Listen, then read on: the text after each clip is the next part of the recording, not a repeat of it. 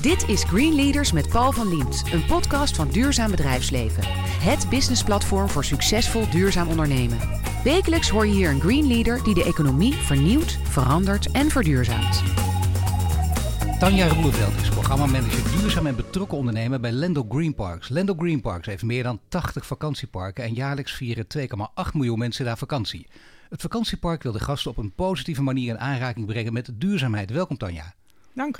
Ja, wat doet Landal GreenParks op het gebied van duurzaamheid? Dat is echt de allermakkelijkste vraag, hè? Maar ja, toch ook heel lastig. Is het de makkelijkste vraag? Ik denk, wat doet Landal GreenParks? We hebben een heel breed programma.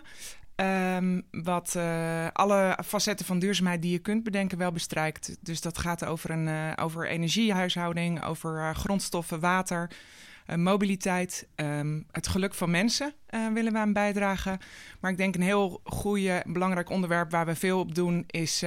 we willen een gezonde natuur versterken. En de regio betrekken. Dus uiteindelijk is onze missie onvergetelijke vakanties met een positieve impact. Hij is heel groot, als ik het impact zo hoor, van dat is 100 uur per week werken. Dat moet je tenminste 50 jaar blijven doen om hier een beetje succes van te kunnen maken. Het is heel groot, hè? Het is heel veel. En ik denk dat is heel bijzonder. Want daarmee is ook iedere collega is in staat om daar een bijdrage aan te leveren vanuit zijn eigen specialisme of vakgebied. Daar komen we nog over te spreken, hè? Want dat zie je bij alle bedrijven natuurlijk. Niet iedereen zal het ook meteen gaan omarmen. Je moet het duidelijk maken, blijkt nu ook. Het is heel breed en zo natuurlijk. En wat ga je allemaal precies doen? Wat wordt mijn taak? Willen mensen ook allemaal graag weten. Maar vooral belangrijk is natuurlijk als je zegt we gaan dingen doen op het gebied van duurzaamheid. Iemand geeft ooit het eerste startsein en zegt nu moeten wij het ook gaan doen. Voor ons is het ook belangrijk. Hoe is dat gegaan bij Landal GreenParks? Nou, ik denk in eerste instantie zit het al in de missie. Dus het is niet iets helemaal nieuws. Maar ongeveer 7 jaar geleden zijn we begonnen met een activatie, noemen wij, vanuit een programma. En dat wordt natuurlijk wel eerst dat in de basis geïnitieerd door de board en de CEO. En wat was dat precies? Want het klinkt een beetje lelijk, hè? De activatie. Wat gebeurde er toen, 7 jaar geleden? Ja, toen hebben we met een groep mensen vanuit de hele organisatie hebben we een programma samengesteld. Ook met externe experts, waarin we gewoon met elkaar in gesprek zijn gegaan over waar kunnen we nou impact maken. Hè, en waar hebben wij nu misschien negatieve impact?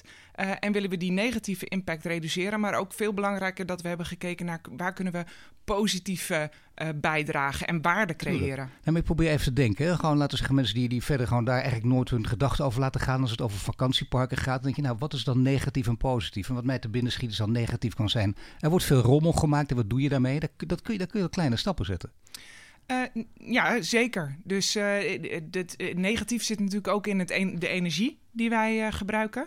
En inderdaad in het materiaal wat wij nodig hebben om parken in te richten en mensen in de restaurants eten te kunnen serveren. Maar vaak zei je inderdaad energie is goed dat je die zelf al noemt ook. Want vaak staan mensen ook vaak niet bij stil. Hè? Dat je denkt, oh zoveel energie heb je voor nodig, extreem. Kun je daar een voorbeeldje van geven wat je nu doet en wat er minder kan? Nou ja, wat we nu doen op energiegebied is dat...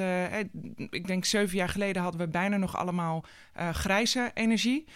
Dus dat zijn de eerste stappen die we hebben gezet. Is alles omgezet naar groene energie. Maar vervolgens ga je... toen zijn we het stuk gasverbruik gaan bos compenseren. En dat is heel mooi. Dan ben je CO2-neutraal met betrekking tot je eigen energieverbruik. Maar uiteindelijk wil je dat die vergroening ook veel dieper komt. Hè? Dus dat wij een bijdrage leveren aan die groene, duurzame opwek. En dat we uiteindelijk van het gas afkomen. En daarvoor zijn nog niet grote alternatieven voorhanden. Nee, ik weet het. Maar dat zijn jullie niet alleen. In dat stuk sowieso voor ons allemaal lastig is. Maar inderdaad geweldig. Het zinnetje onthouden we allemaal wel. Van het gas af. En er wordt eerst dat lachig over gedaan en langzamerhand snappen. Nou, dat kan echt hele grote stappen opleveren. Uiteindelijk valt het allemaal onder dat prachtige woordje klimaatneutraal. In 2030 wil je klimaatneutraal zijn. Moet je eerst zeggen, wat is dat dan precies? Ja, dat is natuurlijk altijd heel erg lastig. Wij hebben het gedefinieerd vanuit onze eigen bedrijfsvoering op dit moment. En dat betekent dat wij op het gebied van energie zijn we nu CO2-neutraal. Dat zou je al een flinke stap richting klimaatneutraal kunnen benoemen. En dan vervolgens gaat het ook over ons grondstofverbruik. Dus alles wat wij nu inkopen, willen we circulair inkopen, zodat je geen beslag legt op grondstoffen die daarna verdwijnen in een verbrandingsoven. Maar dat je die cirkel sluit en eigenlijk grondstoffen blijft hergebruiken. Nu is het wel een onderdeel van je doelstellingen, dat klimaatneutraal zijn. Alles wat jij nu zegt wil je dus bereikt hebben in 2030. Dat is dan echt niet alleen zomaar een missie die bijvoorbeeld hier wordt uitgesproken. Want daar kunnen we je ook echt aan houden. Dat staat ook gewoon op papier, dat is allemaal zwart op wit. Maar is het ook echt keihard meetbaar? Nou, nog niet. Alles is meetbaar. Kijk, zaken als energie, grondstoffen, water zijn natuurlijk heel goed meetbaar. Ja. Dus wat dat betreft is het klimaatneutraal eigenlijk prima meetbaar. Ik denk wat een beetje grijs gebied daaromheen is, hebben we het dan ook over wat gasten bij ons doen. Hè? Of hoe ze naar ons toe komen. Ja. Of een leverancier. En dat is vaak, moet je daar heel veel tijd en energie in zetten om het meetbaar te maken. Dus daarvan hebben we gezegd, dat gaan we op dit moment niet meetbaar maken. Dus die klimaatneutraliteit, dat richt zich echt direct op onze bedrijfsvoering.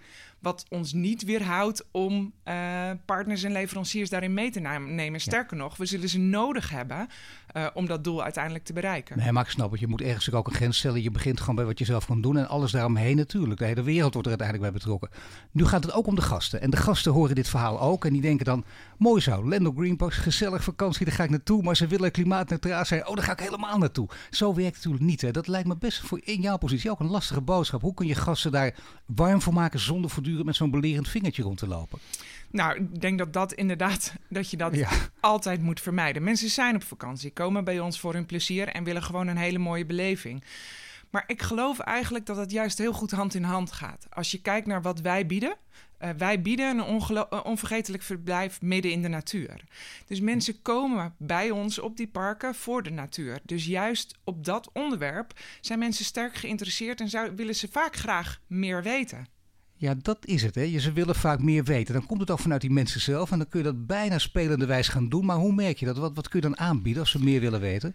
Nou, kijk, we doen er natuurlijk ook wel onderzoek naar. Dus de cijfers laten bij ons ook wel zien dat meer dan 3/4 van de mensen, van onze gasten, geeft aan dat ze het belangrijk vinden dat wij duurzaam en betrokken ondernemen. Dus hechten daar waarde aan.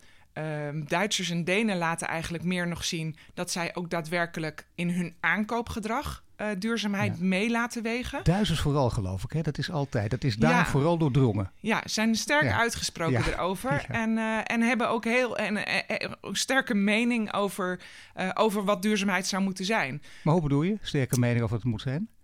Nou, ook over hele specifieke zaken als afvalscheiding of over energieverbruik. Ze willen echt weten wat je doet. Dus ik geloof dat ook nog onze grote kans en uitdaging is, dat we veel nog meer die verhalen vertellen over wat we allemaal doen. Nee, maar zo begrijp ik het al. Kijk, dan vind ik dat logisch ook eigenlijk als gasten dat willen weten. Nou, leuk, ook hier begint hij met de Duitsers. Gewoon ze gaan uitleggen wat er gebeurt, want ze willen het zelf weten. Dat betekent wel dat alle medewerkers ook enorm goed op de hoogte moeten zijn. Het verhaal van ik kom in een restaurant en ik heb ook nog wat geld betaald en ik wil echt weten wat er in die gerechten zit. En de ober heeft geen idee. Dat is toch jammer. Ja, nou, dat is denk ik de uitdaging van alle bedrijven. We hebben 3000 collega's. Waar ik wel ook heel trots op ben, is dat we hebben net een nieuw trainingsprogramma ontwikkeld. Dat gaat iets later dit jaar gaan we daar mee live. Waardoor echt nog veel meer collega's veel meer weten van wat we allemaal doen. En eigenlijk wat we daarmee ook willen bereiken is dat je ze meer handvatten geeft om ook daadwerkelijk zelf een bijdrage te leveren. Ja, maar als je dus nu, stel ik ben een vrij goed ingevoerde Duitser. Ik ben ook echt zeer betrokken bij het klimaat en bij de natuur. En ik heb bepaalde vragen over afvalscheiding. Dan is het nu best lastig dus om een goed antwoord te krijgen. Nou, ik denk zeker iets als afvalscheiding is een hele complexe business. Ja. Waar in Duitsland alweer hele andere werkingen zijn dan in Nederland. Er zitten ook politiek zit hier achter, vergoedingenstromen. Ik denk dat is ook iets wat zo lastig is om uit te leggen aan al onze... Maar hoe probeer je dit er buiten te houden? Want dan moet je ook maar oppassen. Mensen hebben vakantie en sowieso. In dit soort omstandigheden, je bent niet aan een politieke partij gebonden. Nee. Je moet niet hebben dat mensen dat tegen je roepen. Iedereen is welkom. Ja, nou ja, nee, sowieso iedereen is welkom. Ik denk qua afvalscheiding wat we willen doen is dat we iedereen faciliteren om hun afval te kunnen scheiden. Wat daar wel nu een lastig punt is dat bijvoorbeeld plastics of PMD, plastic metaal drankverpakkingen, dat voor een bedrijf lastiger is en vooral veel kostbaarder dan voor gemeentes. En dat is eigenlijk niet uit te leggen. Dus daarin zien we dat we toch kiezen soms, ondanks dat het veel geld kost, dat we onderzoeken wat de mogelijkheden zijn om toch die stroom afval te scheiden. Omdat is dat wat gasten van ons verwachten. Ze zijn het gewend vanuit huis en willen gewoon hun afval kunnen scheiden. Nou ja, dat speelt ook een rol. Hè? Je wil hoe dan ook op een of andere manier voorlopen als je daar komt. Dat is heel gek. Dat mensen, je hebt ook een hotel geboekt, je hebt zelf een leuke badkamer thuis, wil je dat die in het hotel altijd net ietsje mooier is. En als ik die vergelijking kan maken, maar geldt hier natuurlijk ook. Je bent dat gewend en kom ik bij Landal GreenParks, dat kan niet. Ik snap dat dat groter is, maar dat kun je ook een beetje met zachte hand doen. Maar die echte educatie, die echte kennis die je overdraagt tijdens een lange wandeling. Zijn het af en toe ook momenten die 2-3 uur gaan duren? Of gaat het altijd kort en snel en bondig? Ik denk dat dat heel verschillend is. Hè? Dus er zijn mensen die het heerlijk vinden om met een boswachter op pad te gaan. En ook daadwerkelijk om 5 uur opstaan om 5:30 te starten met hun wandeling. En tijdens die wandeling alles horen van die boswachter over de natuur, over het wild dat daar leeft en dat soort zaken. Ja. En daarbij zich helemaal laten onderdompelen in die natuurbeleving. Maar er zijn ook gasten die vinden het heel leuk om een korte uitleg van de imker die bij ons op het park aanwezig is, te horen over de biodiversiteit en over de rol van de bij. En dat duurt dan veel korter. En dan kun je daarna ook meteen wat bijenhoning aanbieden. Absoluut. Dat soort dingen, natuurlijk. Ik wou net zeggen, want dan komen we meteen op het verdienmodel. Hè. Uiteindelijk is het belangrijk en de meeste mensen langzamerhand omarmen dit ook. Het lijkt bijna een beetje een discussie als met roken ook. Eerst allemaal flauwekul, ik rook gewoon door en op een gegeven moment ga je toch zien welke kant je op moet.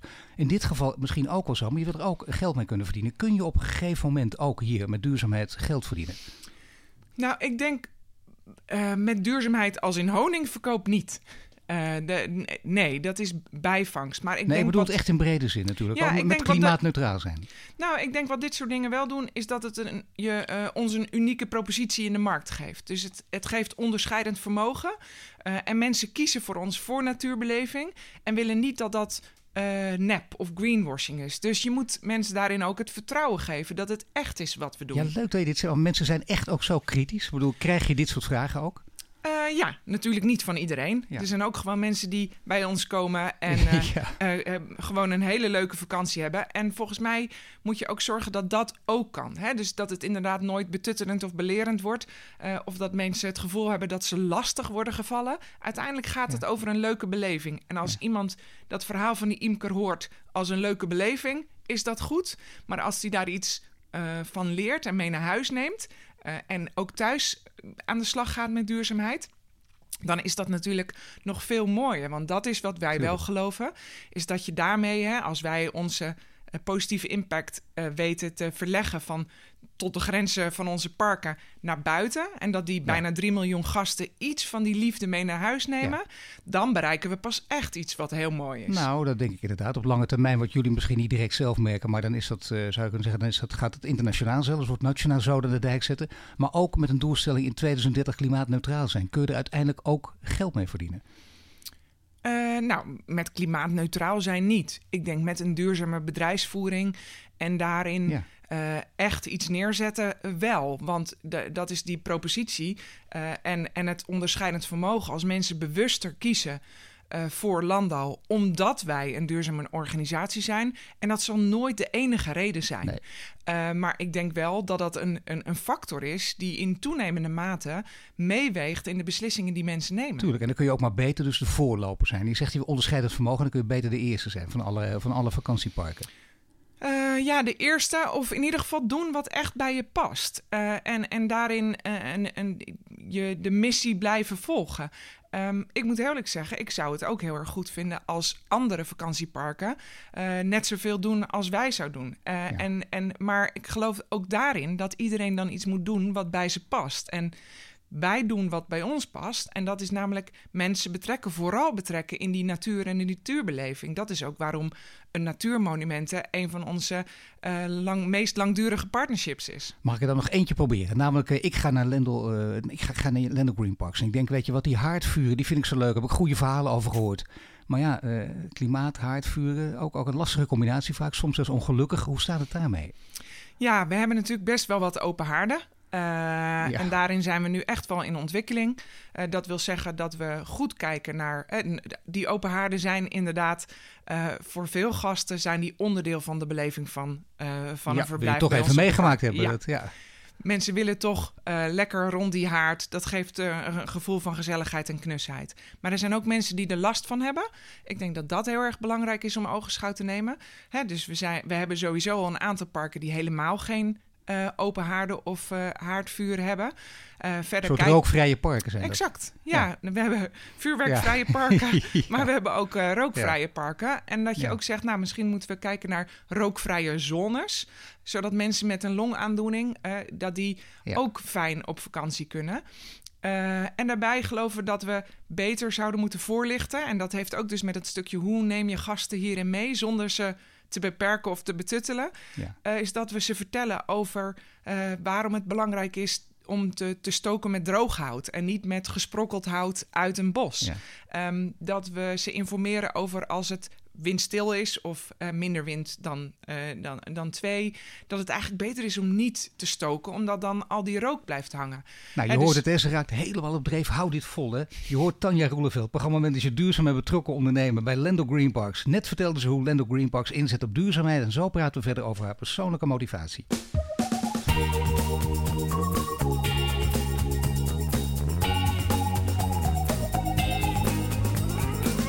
Bij mij in de studio Tanja Roeleveld, programmamanager duurzaam en betrokken ondernemer bij Landal GreenParks. Daarnet sprak ze over de duurzame ambities van Landal GreenParks en nu praten we verder over haar persoonlijke betrokkenheid. Want toen je programmamanager duurzaam en betrokken ondernemer werd, dan was het een nieuwe functie. Hoe heb je ervoor gezorgd dat duurzaamheid binnen het bedrijf bij iedereen, dat bedoel ik echt letterlijk, bij iedereen op de agenda kwam? Ja, dat is natuurlijk een proces. Wat ik volgens mij al eerder zei, is dat we zijn ook begonnen met een projectteam. Hè? Dus het programma is niet een programma wat ik in mijn eentje achter een bureau heb verzonnen. Nee, dat zou te veel eer zijn. Dat zou ook gek zijn, hè? Ja, dat zou... Nee, en dan zou het ook niet werken, geloof ik. Nee. Dus ik heb in het begin gewoon heel veel gesprekken gevoerd met mensen. Van managers tot mensen in de operatie, dus op de vloer. En aan hen gevraagd, wat vind jij dat duurzaamheid is? En daar is dan geen goed en fout antwoord. Maar die verzameling van die antwoorden, die maakt wel dat je weet wat mensen belangrijk vinden. Werd er ook gezucht en gesteund als je gewoon eerlijk bent? Hè? Want dat is altijd bij alle processen gebeurd. Dat je hebt altijd mensen die ook de hak in het zand zetten. Wat merk je dan? Ja, zetten mensen echt de hakken in het zand? Ik heb het eigenlijk niet heel erg meegemaakt. Mensen zijn altijd bereid, als je bereid bent om te luisteren naar wat iemand anders zijn belangen is. En ook die belangen mee te nemen in je gesprek en hoe je dingen formuleert en wat je neer gaat zetten en wat je doet, dan gaan mensen ook wel zien dat dingen goed samen kunnen gaan. En sterker nog, dat het elkaar kan versterken en vergroten.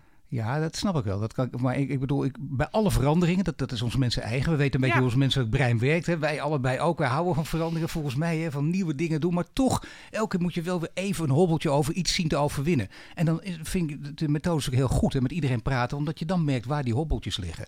Of dat je denkt, oh wacht even, dat gaat een lastige klus worden. Was er zoiets? Waren er een paar rode draden aan te geven?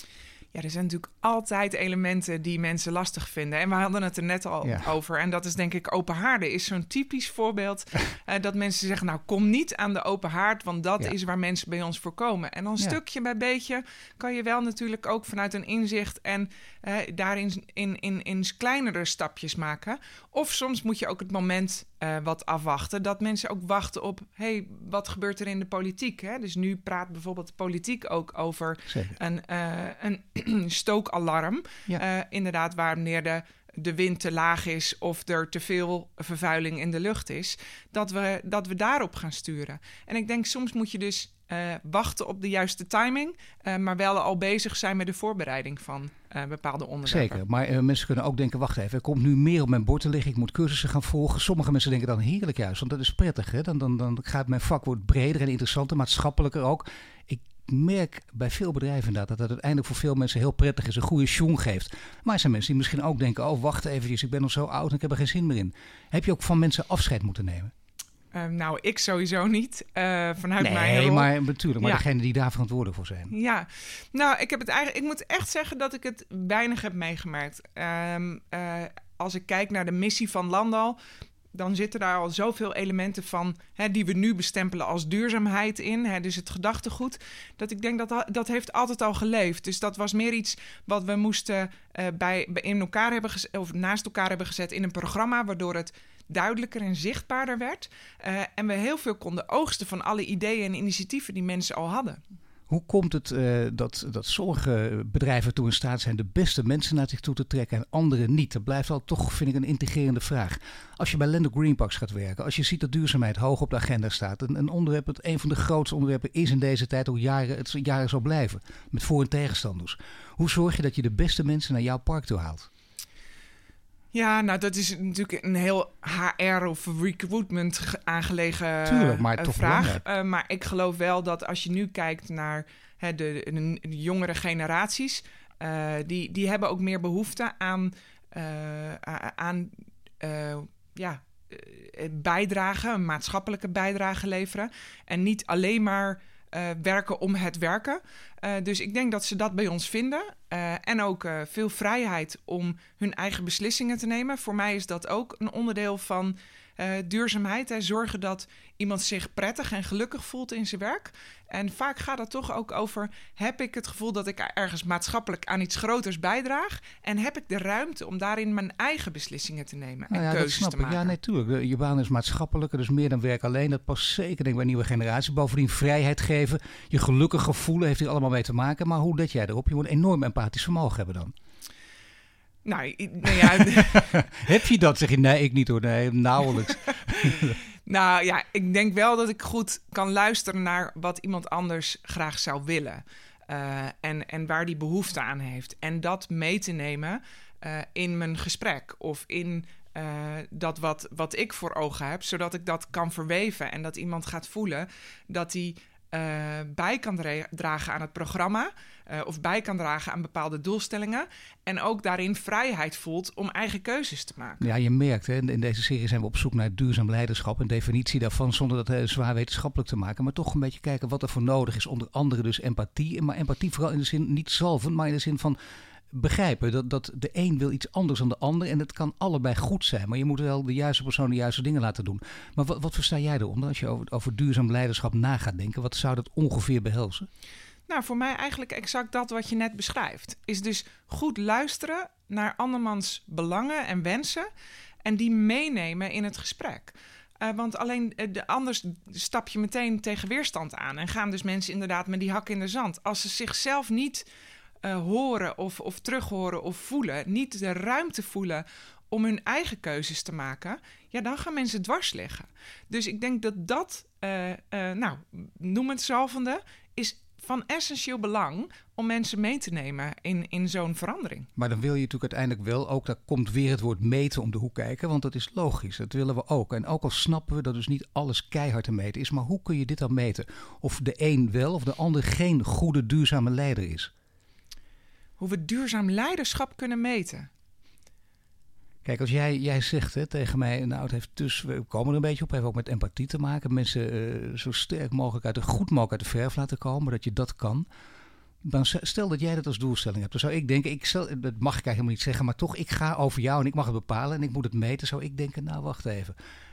Over 2 jaar heb ik met alle medewerkers gesproken. Iedereen die met jou te maken heeft gehad, je krijgt allemaal 8 en 9's. Dan weet ik met hele harde cijfers dat je het goed doet.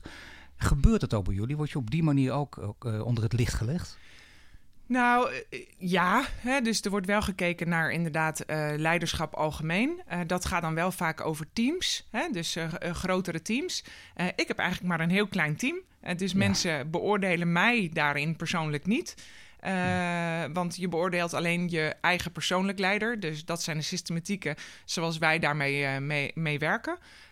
Ik denk waar je nu die waardering van leiderschap misschien aan zou kunnen afmeten, is het resultaat wat we weten te behalen.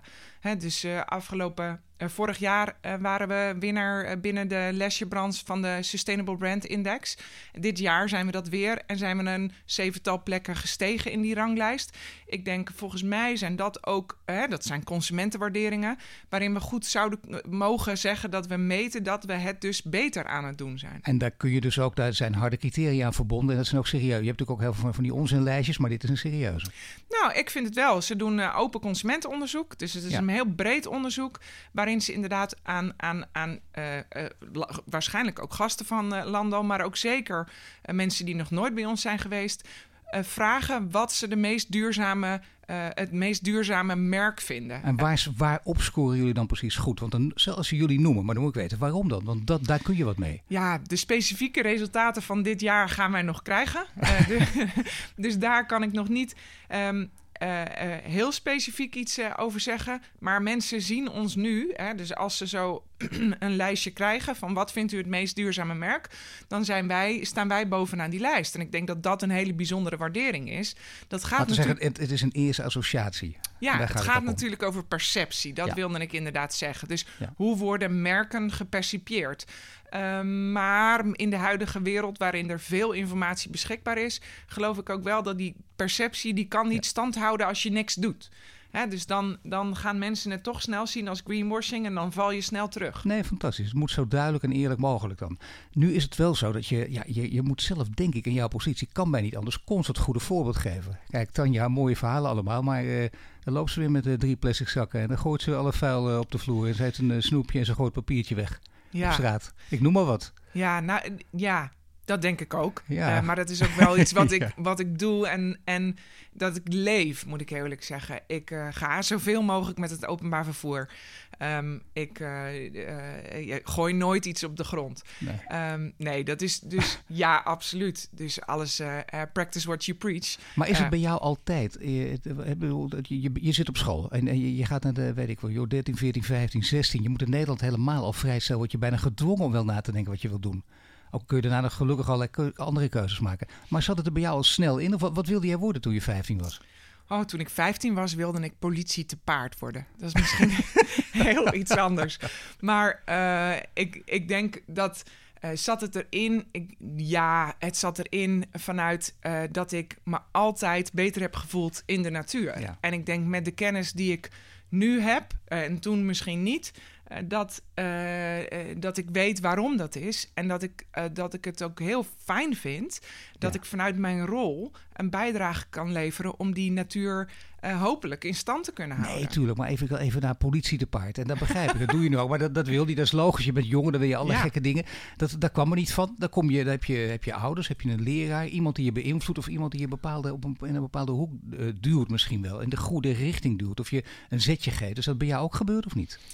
Nou, ik heb altijd in de gastvrijheid gewerkt. Dus daar in de horeca gewerkt. Ik heb ook hotelschool gedaan. Dus dat is eigenlijk de hoek waar ik vandaan kom. Prima opleiding, hè? Dat merk je steeds meer in deze tijd. Voor alles en iedereen. Dat wordt een steeds belangrijker onderwerp. Natuurlijk speelt overal doorheen. Nou ja, gastvrijheid en mensen welkom laten voelen is natuurlijk iets wat je overal kunt gebruiken, denk ik. En als ik kijk naar waar ik vandaan kom. Ik kom uit een ondernemersgezin. Wat deden je ouders dan? Of doen je ouders? Nou, mijn vader had een eigen bedrijf in de grondweg- en waterbouw. En mijn moeder werkte daar ook. Maar nog veel belangrijker, denk ik, ik ben geboren in een heel klein dorpje. Hè, 500 inwoners, 500 koeien, zeg ik wel eens. Zo heet dat dorpje. Schellinkhout. Het ligt vlak naast Horen aan het Markermeer. Een prachtige omgeving. En ik denk, daar ben ik dus wel meer één met natuur. Wij waren altijd buiten.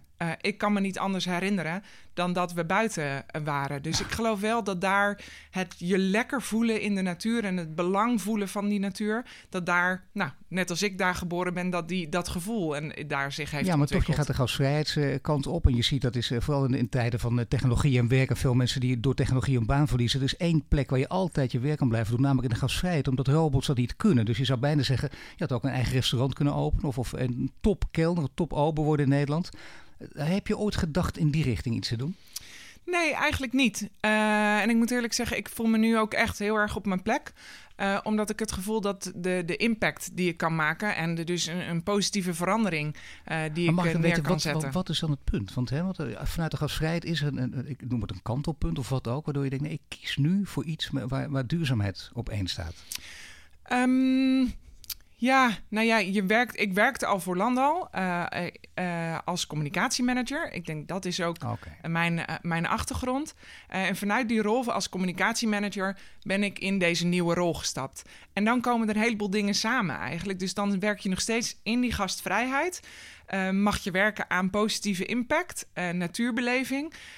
Gastvrijheid, natuurcommunicatie, waar zijn de paarden? Pardon? Waar zijn de paarden? Ja, die zijn nu bij mijn dochter. Mijn dochter rijdt ook graag paard. Kijk, dus, toch zie je wel. Ja, hè? Dat blijft toch terugkomen. Ja. Aan het woord is Tanja Roeleveld van Landal GreenParks. Net sprak ze over haar persoonlijke drijfveer. En zo praten we verder over duurzaamheid in de vakantiebranche.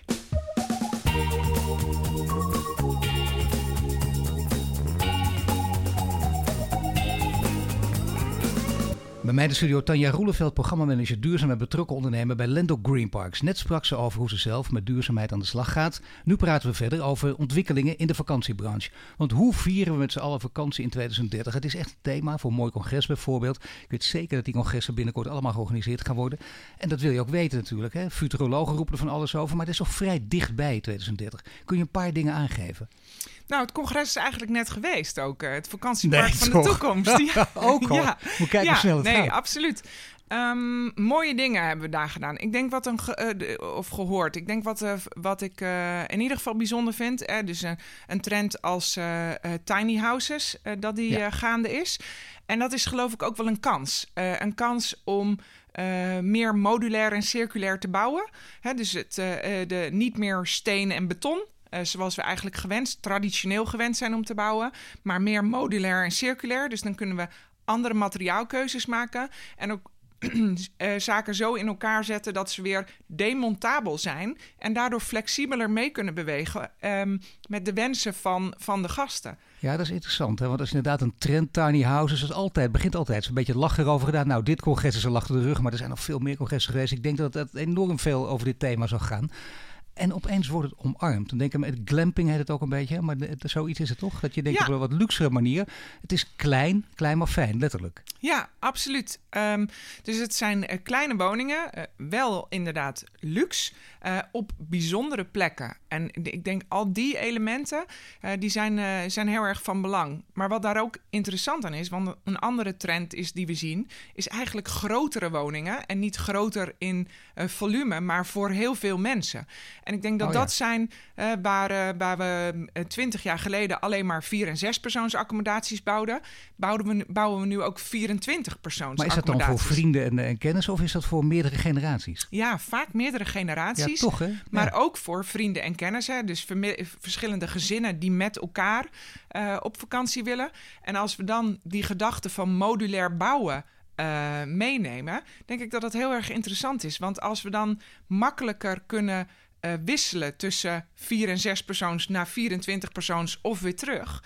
Als je zo'n modulaire klikbouw in gedachten neemt, dan kan je dus ook met die trends meegaan.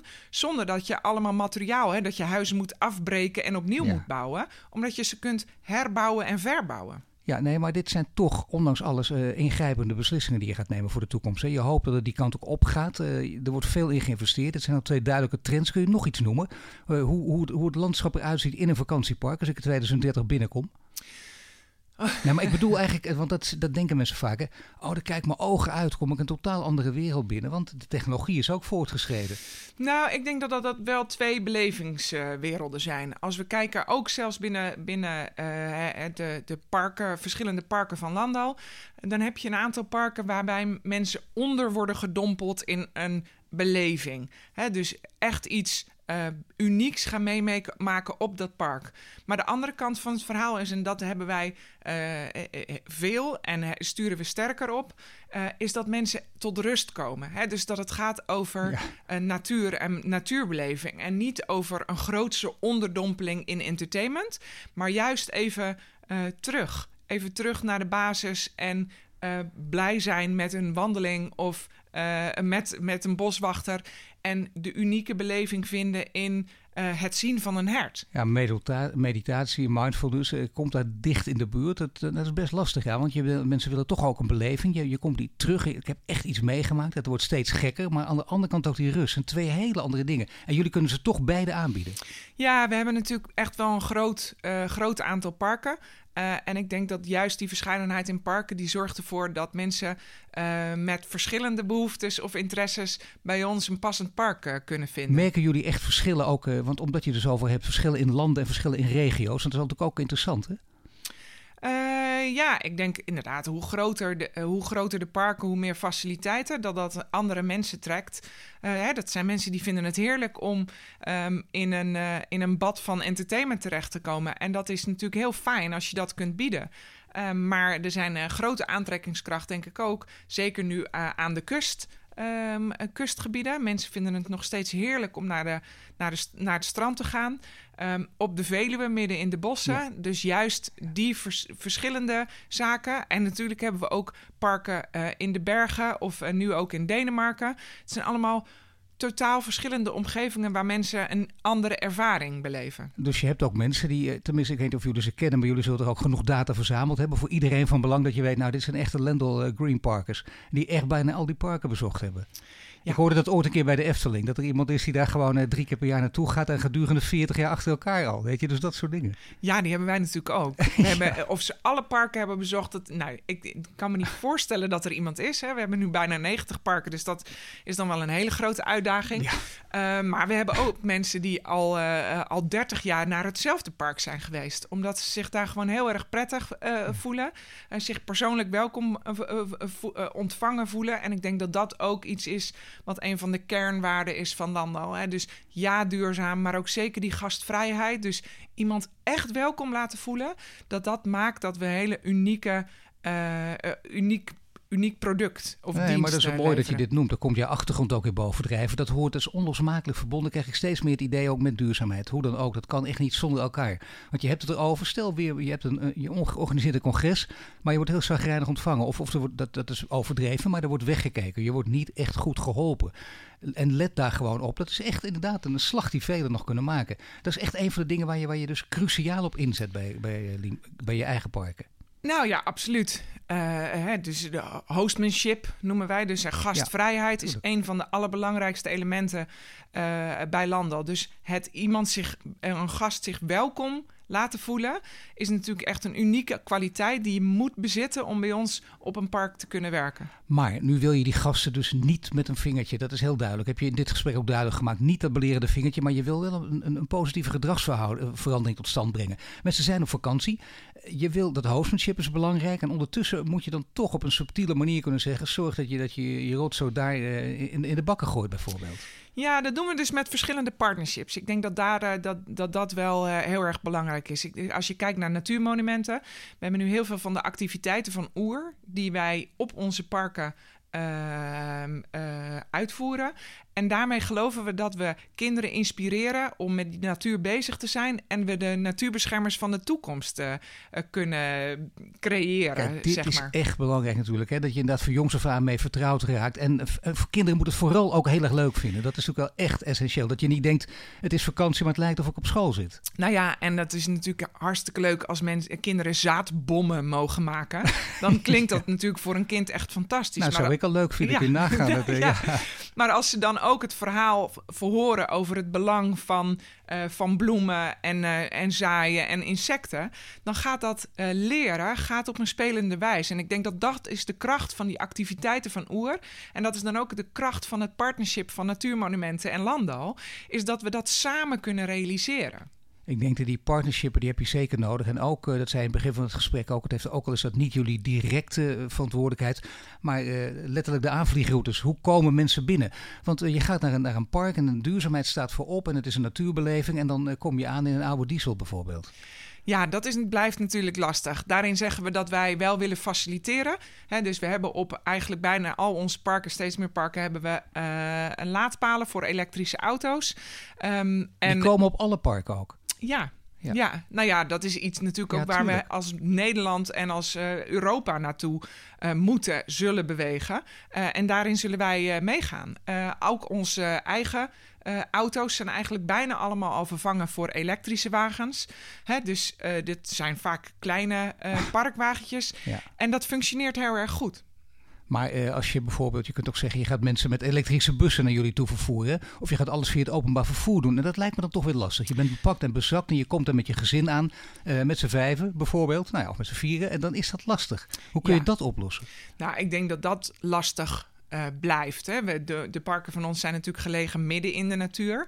Vaak niet altijd even goed bereikbaar met openbaar vervoer. Dus de reis naar ons toe en van ons weg zal wel veel nog met de auto blijven zijn. En nogmaals, daarom willen we stimuleren om, faciliteren we elektrisch rijden door die laadinfrastructuur neer te zetten. Maar ik denk dat het inderdaad heel lastig is om mensen uit te komen. Wel mensen bij het openbaar vervoer, maar precies zoals net gezegd is, als je met 3 kinderen en een hond en weet ik veel wat aankomt, is dat lastig om in de bus te doen. Ja, voor mensen ook heel vervelend. Het kan al bijna een reden zijn om te het moet ook gemak met zich meebrengen natuurlijk. En je gaat vakantie en denk je, oh nee, ik wil het hartstikke leuk om naartoe te gaan, maar hoe ik er naartoe moet, daar kijk ik nu al tegenop. Ja, maar ik denk wel wat we dan gewoon doen als mensen dan bij ons zijn gekomen met de auto, is dat we ze proberen te stimuleren om op het park de auto te laten staan. Hè? Maar juist veel te fietsen en te wandelen en naar andere soorten van vervoer te kijken. Kijk eens even. Maar dat wil ik toch wel weten. Want dan kom ik met de auto aan. Ik denk, nou lekker, ik ga van hier af aan heel lekker veel leuke uitstapjes doen. En lekker met de auto. Dan kunnen we lekker ver weg. Heel mooie omgeving. En hoe kun je dat dan toch met zachte hand doen? En dan ga je tegen mij roepen, stel dat ik diegene ben die echt aan die auto verknocht is. En dat je tegen mij zegt, nee, daar staat een fiets. Nou, wegwezen Tanja. Ik pak die auto. Ja, nou misschien is dat dan wel een unieke gelegenheid om mensen, dus dat moeten we gewoon naar kijken, is kunnen we daar mensen kennis laten maken met elektrisch rijden. Ik denk dat dat is, zijn juist daar, die vakantiemomenten zijn er ook voor om nieuwe dingen te ervaren en te kijken of het bij je past. Dus dat hebben we ook gedaan. Dat vind ik interessant, ook een partnership wat we hebben met Greenchoice. Oh ja. Is dat we woningen van het gas af hebben gehaald. En dan hebben we mensen verteld, stap voor stap, krijgen ze op een leuke manier in die accommodatie te horen wat we hebben gedaan en wat ze zelf zouden kunnen doen in hun woning. Dus of dat nou gaat over natuurbeleving of elektrisch rijden, of een woning van het gas af te krijgen. Ik denk dat dat zijn verhalen die wij kunnen vertellen en dat we mensen een eerste unieke beleving daarin bieden. Tuurlijk, en je zegt al, het rolmodel zijn, dat is belangrijk. Dat heb je ook, dat doen jullie zelf ook met je eigen auto's op het park die elektrisch zijn. Maar dan ook weer alle medewerkers thuis. Hoe ga jij bijvoorbeeld naar het park? Naar een park ga dan ga ik wel vaak met een auto. We hebben nu net een nieuwe lease-regeling inderdaad, waar wel ook veel elektrisch rijden sterk wordt gestimuleerd. Al jaren hebben alle mensen die een lease-auto hebben ook een OV-kaart. Juist om mensen te stimuleren de auto te laten staan. En nu nog veel meer. We gaan met ons kantoor verhuizen van Leidschendam naar Den Haag, vlakbij het station. En daarin krijgen dus mensen ook de mogelijkheid om te kiezen voor een mobiliteitsbudget. Dus helemaal geen auto meer te nemen. En dan is er nog één die speelt in alle vakantiepakken. Een grote rol hoort ook bij vakantie, namelijk lekker eten en drinken. En dan, dat heeft ook alles met duurzaamheid te maken. Stel nu dat ik gek ben op natuur en ik voldoe bijna aan alle eisen die jij zou stellen. Tussen aanhalingstekens natuurlijk alleen één ding. Ik vind het wel lekker om in de natuur bier en onbeperkt spare ribs te eten. Wat dan? Dan vind ik het dus ook wel onze verantwoordelijkheid dat wij dat goed inkopen.